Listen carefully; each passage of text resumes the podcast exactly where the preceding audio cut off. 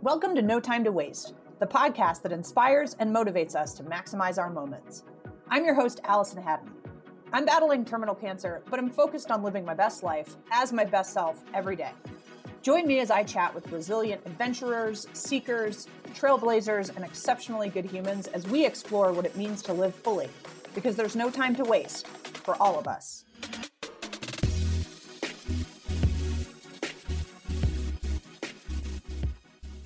Caroline Gleich is a professional ski mountaineer, an endurance athlete, and an activist for the environment and equality. Um, Caroline's been on the cover of like every major ski magazine. She's been in award-winning films. Uh, she's summited some of the highest peaks in the world, including Everest. Um, and she's the first woman to have skied all of the lines in the shooting gallery, which is in the Wasatch. Um, she's also a committed activist for social and environmental justice.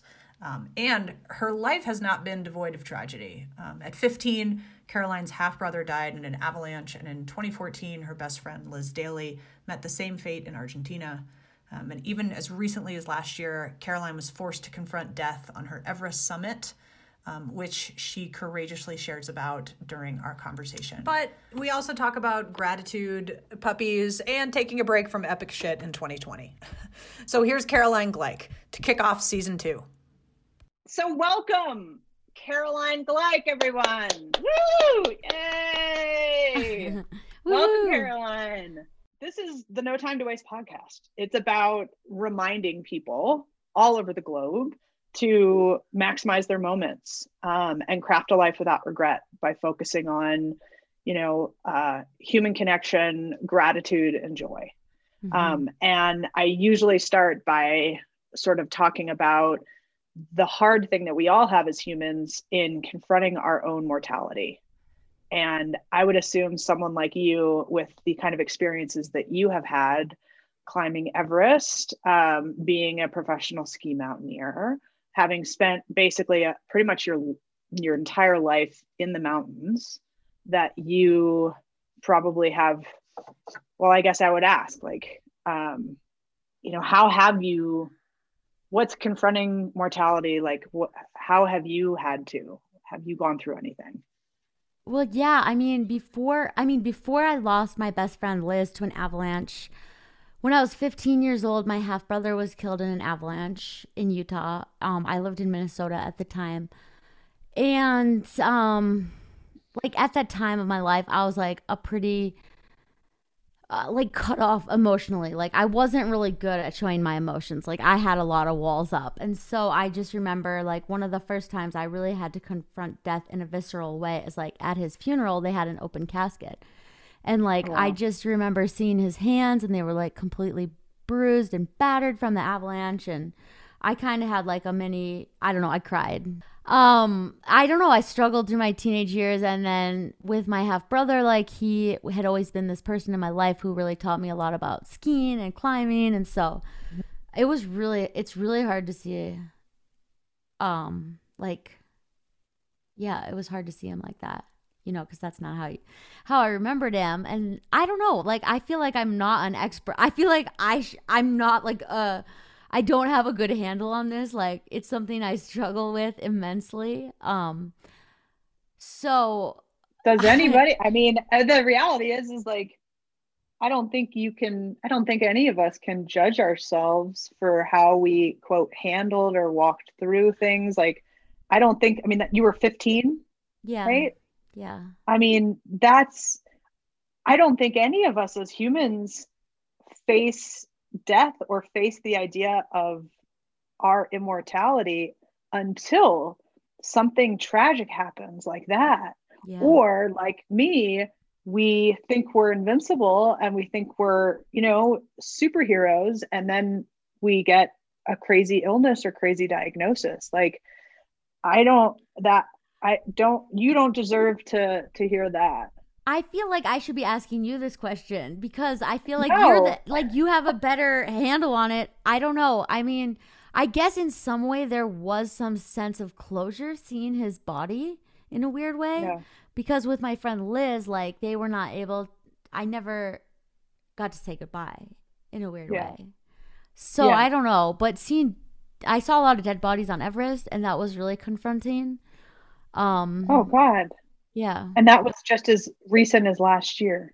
Yeah. And one guy had just, I mean, everybody, I kind of hate to talk about it because it's like such Yeah, a yeah. cliche that you see dead bodies on Everest, but just the, um, you know, the above 8,000 meters, like you just can't bring the bodies down. Like it's very expensive and Wow. very, like, I mean, it's just hard to bend down and like put your crampon on or like everything you do, Yeah. you're out of breath. And so body recovery efforts, and especially on the upper part of the mountain, it's like really rocky and like uh, it's like a ridge. So it's not like you can just lower the body straight down. You have to take it along a ridge. So the physics of it, the body retrieval, it's very expensive. And so I hate to talk about that fact of Everest, but I guess like the thing that I took away from it is it's like just a good it's a not a good but a constant reminder of like the risk and to be really self-aware and to be checking in with yourself regularly to be like how am I doing? Like am I feeling okay? Am I hypothermic? And like is my brain working like properly? Yeah. or am I starting to get fumbly or you know all these different things and so I think it reminded me to check in with myself but I mean at the time I was like, I want to turn around. Like, I don't want to keep going. It felt Yeah. wrong. And then I was like, but these people, they really wanted to be here. And Right. so then I sort of flipped it and I was like, maybe we can keep going in their memory and to celebrate Yeah. their lives. And so Yeah. I kind of had to like play some mental mind games up there because the first one that we saw, he died the day before, and they weren't able to move him from where he had fallen. And it was just like we had to like touch him and like climb right next to him. Like we didn't have to climb over him. Oh my God. But it was really hard, and I just felt like so much sadness and empathy and compassion. But on the other hand, it's like in so many ways in our lives, we are extremely disconnected from death. Like if someone Yes. dies in a car accident on the side of the highway, they cover the body, they whisk it away as soon as possible. Like mm-hmm. if people had to see the consequences of like distracted driving or whatever, Yeah. I think it makes you live differently. And so, in that sense, yeah, like I think people should have to. I don't think it should be so sanitized and like, I don't know, so separated. Yeah. You know, like I No, think that yes. there was something to be said for like having to climb right next to this man who had just fallen and died the day before, you know, because it's Yeah. like, do like I don't know. Okay, so one of the things that helped me is to like, I guess like having that experience, losing my half brother, losing my best friend Liz, and then just having to confront death and mortality.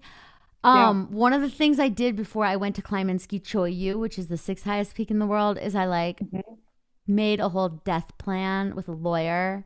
And Yep. like, even though I don't own that many things and like I don't have that much savings or value, um, I still like didn't oh, it was the recommendation of Liz's fiance. He was like, I You re- you, should read, yeah, you mentioned make- this.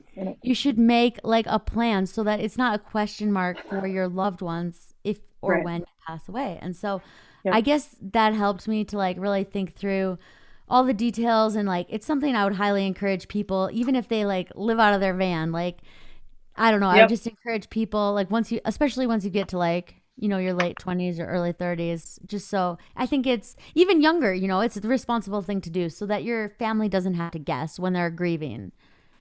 And like the thing is, I so I do know about that stuff intimately because now that I have this uh terminal cancer diagnosis, like I have I have literal like appointments with people about like what my medical wishes are, um, you know, how I want how I want things financially to work, how do I, you know, uh, there's so many details writing a living will, having a living trust, like, and the hard part, I think, for probably a lot of people is I don't want to think about that, right? Death anxiety is a real thing. Yeah. It, we as humans, even though we know rationally and we accept rationally that none of us are immortal, like not one of us, and that death is going to be something that transcends race and socioeconomic status and religion and creed and everything else, right? The ability for us as humans to wrap our heads around it and be okay with it, it goes against our survival instincts. And as a result, it's natural for us to basically avoid the topic completely. Right. Mm-hmm. So for those 20s and 30 somethings, when you're like, oh, if you guys are in your 20s and 30s, like, yeah, you should make like a death plan and you should like a, most would be like, hell no, I don't want to think about that. Right. Um, and I think it's only until most people get older that or if they have kids that they have to actually start thinking about well what if something happened to me?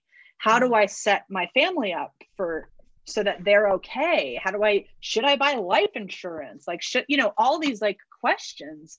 And i i think for most people unless they're older or they have kids they're the only reason that they are going to allow themselves to think about the idea that at some point they will die and mm-hmm. one out of 10 people will die tragically meaning like had no idea a lot younger than expected like like that right?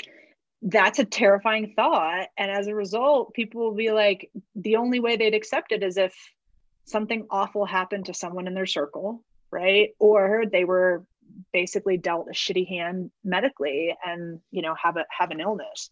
Um when I think about the three examples that you gave, right, of your half brother dying in an avalanche, um, I had read about Liz and watched the Patagonia film with you and Liz when you were in Alaska, right, before she passed away.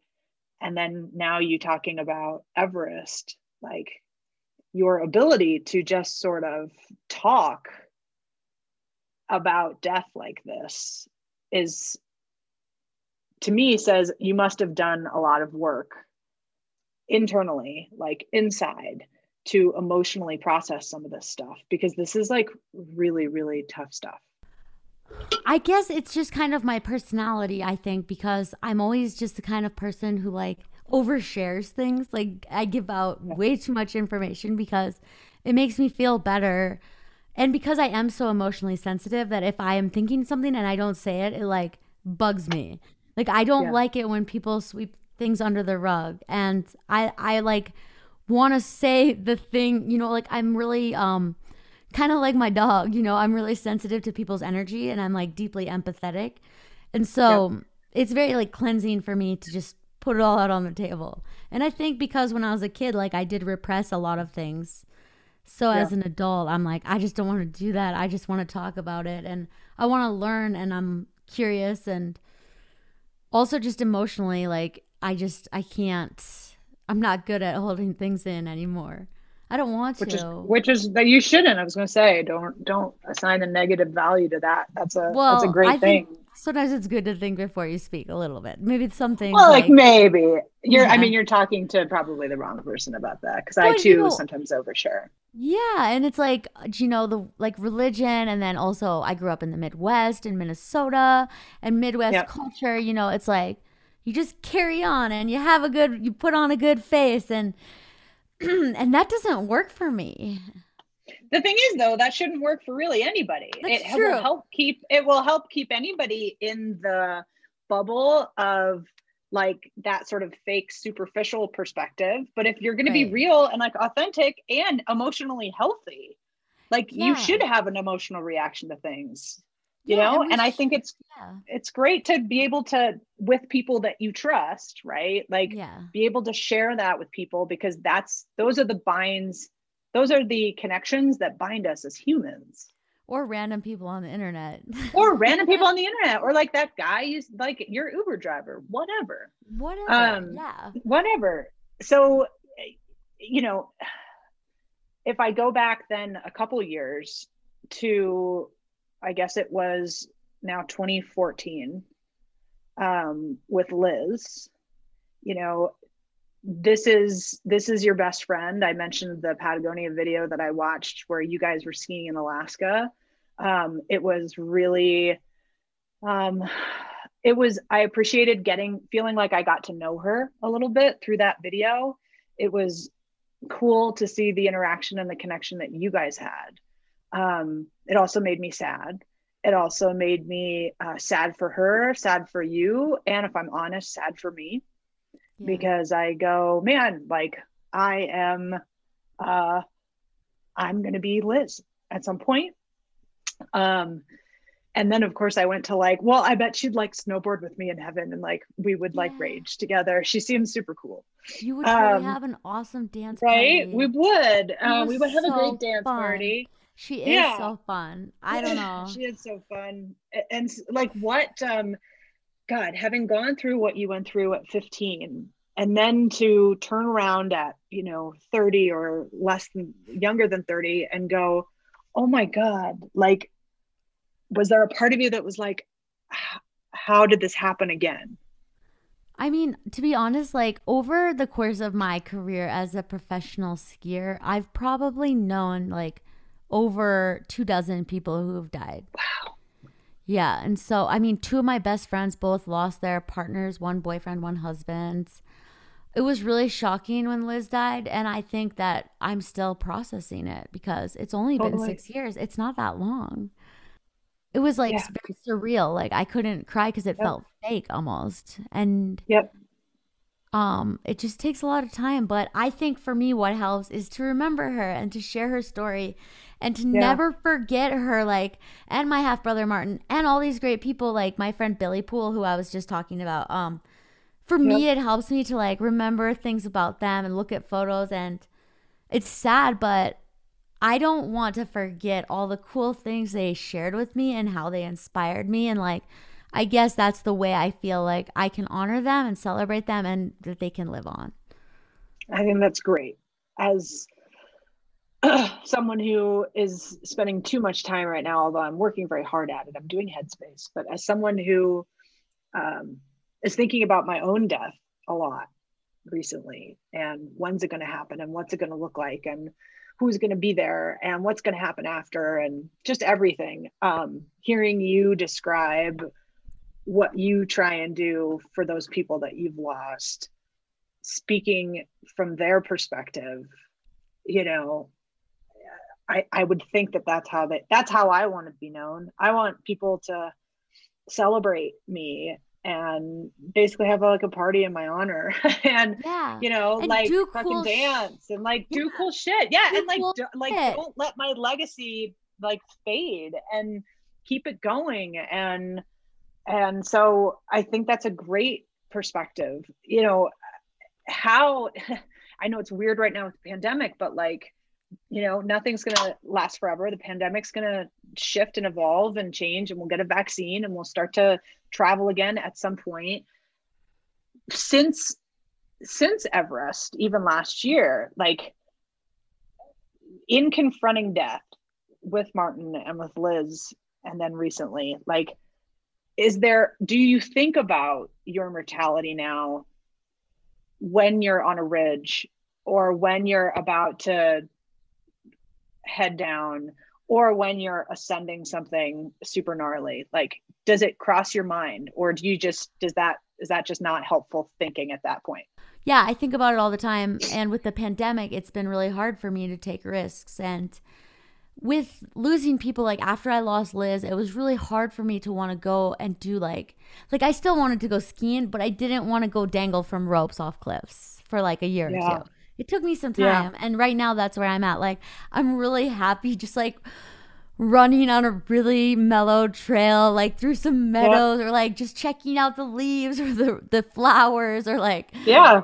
I just um my appetite for like a big exposure or uh, it's just not really there right now and so and I yeah. think that's okay like it'll come and with my ACL too um you know and I think if I had fallen and crashed a little differently and hit a tree I think about that a lot too and it could have like I'm sometimes it sucks that you know I had like a big chunk of my hamstring cut out and made for my ACL but then I'm like oh god yeah. it could have been so much worse like I'm really grateful that it was just what it is. And I don't want to compare my injury to anyone. I don't know. It's like, I don't want to go down that, but, um, yeah, it's just, uh, yeah. I mean, even just today I was out doing like a ridge traverse on this kind of mellowish ridge, but there was some loose rock. There's a lot of loose rock.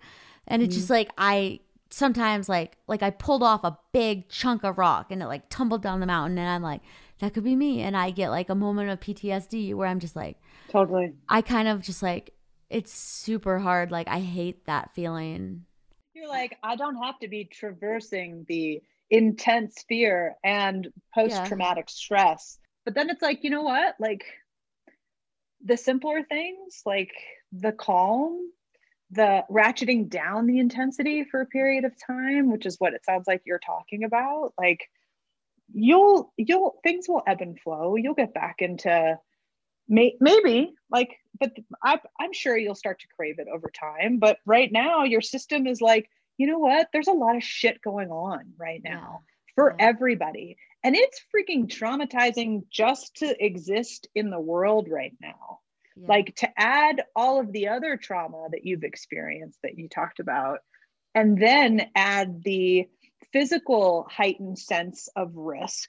Like your system's probably saying like i like just want to stop and take a picture of those wildflowers you know? Or like why don't we just like hang on this like local trail instead of like driving six hours to go hit that ridge line and then belay in moving it like yeah. maybe it's just every time for everybody to just freaking because i think our systems as like global humans are just real taxed right now yeah adrenal fatigue for sure. Yes, cortisol, adrenal, yeah. But I have a question for you and tell me if this if you don't feel comfortable asking this, but is there any part of you that is like I want to go skydive or like do crazy stuff like That's a very good question. Um initially I didn't because I basically after the brain surgery was so grateful that that was successful and I thought that I had like narrowly missed a cancer resurgence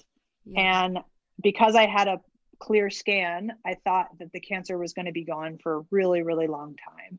And as a result, I would sit on my porch here, which I was just experiencing kind of for the first time because we bought this house in April, but my oh, brain was effed. Thank you. My brain was, I had a brain tumor the size of a lemon, and apparently I was like a vegetable in April before my surgery. So I hadn't even really like enjoyed the house and i was sitting on the the porch by myself and like i was in a very like mellow recovery phase from the brain surgery. I couldn't run and i would just sit outside with with birdie and and with cooper at the time and just go like please universe just like leave me alone. I'll never forget. I was like please leave me alone. I don't want to do i don't need to do any more epic shit. I just want my sweet simple life here mm-hmm. in my little tiny house in Boulder on my little gingerbread porch. Please just leave me alone. Like, I promise I won't ask for anything. I don't need to travel anymore. I don't need to do epic shit. Like, please just leave me alone. And I would say that then when we found out the cancer was back, part of me was still in that mode. But then I think in the last couple weeks, you talked about how surreal stuff like my this whole situation the last two months has been really surreal and i've been able to like move forward with everything i've been doing quickly and because i've just been it's been a way of staying distracted that was a long that was a long answer that was a great answer i appreciate thank you, you.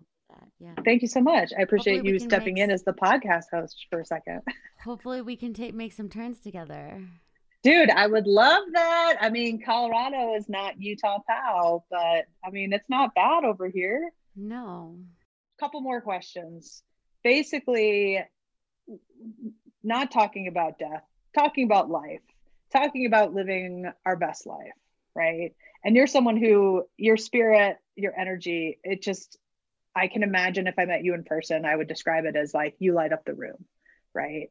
And that is pretty incredible, especially seeing that it's not like your life has not been without tragedy and loss, right? How do you, what do you like? What is no time to waste? Living like there's no time to waste. Like, what does that mean to you now? Um, well, I mean, I do go, I, I do get kind of moody sometimes. So I don't think I'm always the kind of person who lights up the room. Sometimes I have my moments. Um, so I think the same way about you though. I mean, you have like a very magnetic and bubbly personality. And so um so I think that I guess like you know with all the loss, I just feel like those the people that I've lost, they wouldn't want me to stop doing the things that I'm doing and that they taught me or showed me and that they were so inspired to do. And so I guess it's like making goals and um like for me when I set a goal or like if I have a big dream and I'm training for it and I'm like putting all the pieces in place, it makes all mm-hmm. the other elements of my life that much better. Mm-hmm. So it mm-hmm. kind of just like sets the other pieces in place and then it gives me hope, I guess, too. So and it's I, interesting because I I feel like it's you also just talked about how like for you living like there's no time to waste it doesn't always have to mean epic shit yeah. right? It can be like, like it, running around the block or like yes, walking my be, fostering my puppy and yes! puppy. adopting doing a puppy photo shoot. Yeah it's like just, finding joy in everything. Totally and just being curious and yeah yeah i guess and like and continuing to honor and celebrate my friends and my family yeah. and everyone. Yeah. To make sure, sure, to take time. Yeah. And choose love, you know? Like yes. with the puppy, I loved her so much. And I was like, you're going to take a lot of time and money and you know, you're going to affect my workplace productivity, but it's so worth it. That's connection. It's connection, yeah. right? To like animals, to nature, to other people that totally. when people talk about being on their deathbed and having regrets, like the regrets are never around i spent too much time with the people i love right? It's things like i wish i didn't work as much. Um, i wish i had kept in touch with my friends better. Like it's those things and you seem like somebody that that really gets it.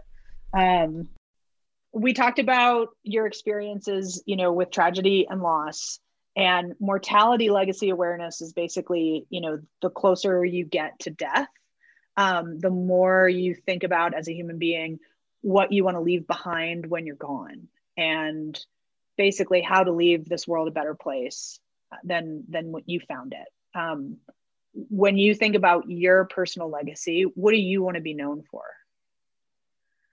I mean i think about this sometimes and i think um you know more than like any mountain or any like checklist of goals. Like, I want to be remembered for someone who inspired people to get outside and to experience nature and then to protect the environment. Yeah. And then also as an advocate for equality, because, like, yeah. the way I see it, sorry, sorry, excuse me. Um, so to be an advocate for the environment and for equality, because I think those two things are really linked. Like we are nature, and especially the way we conceptualize nature as a mother and as a woman. Like we really need to do a lot of work in society to um, improve the status of women and girls and mothers, and yeah, not just um, yeah. So that's that's what I want to keep working on. Awesome. And when it comes to the climate, I think we can just, you and I can agree, like we can just encourage everyone to get out and vote. Yes. Go vote. Um, go check out uh, your Instagram, which is Caroline Gleich, um, and uh, learn a little bit more about kind of, I think, your platform and the things that you really stand for. Um, I really can't tell you how grateful I am that you were willing to do this because um, this has just been this has just been a treat, a huge Likewise. treat. Likewise, yeah. I feel so honored, and it's been awesome to learn more and hear more about your stories. And I really hope we can make some turns together this winter.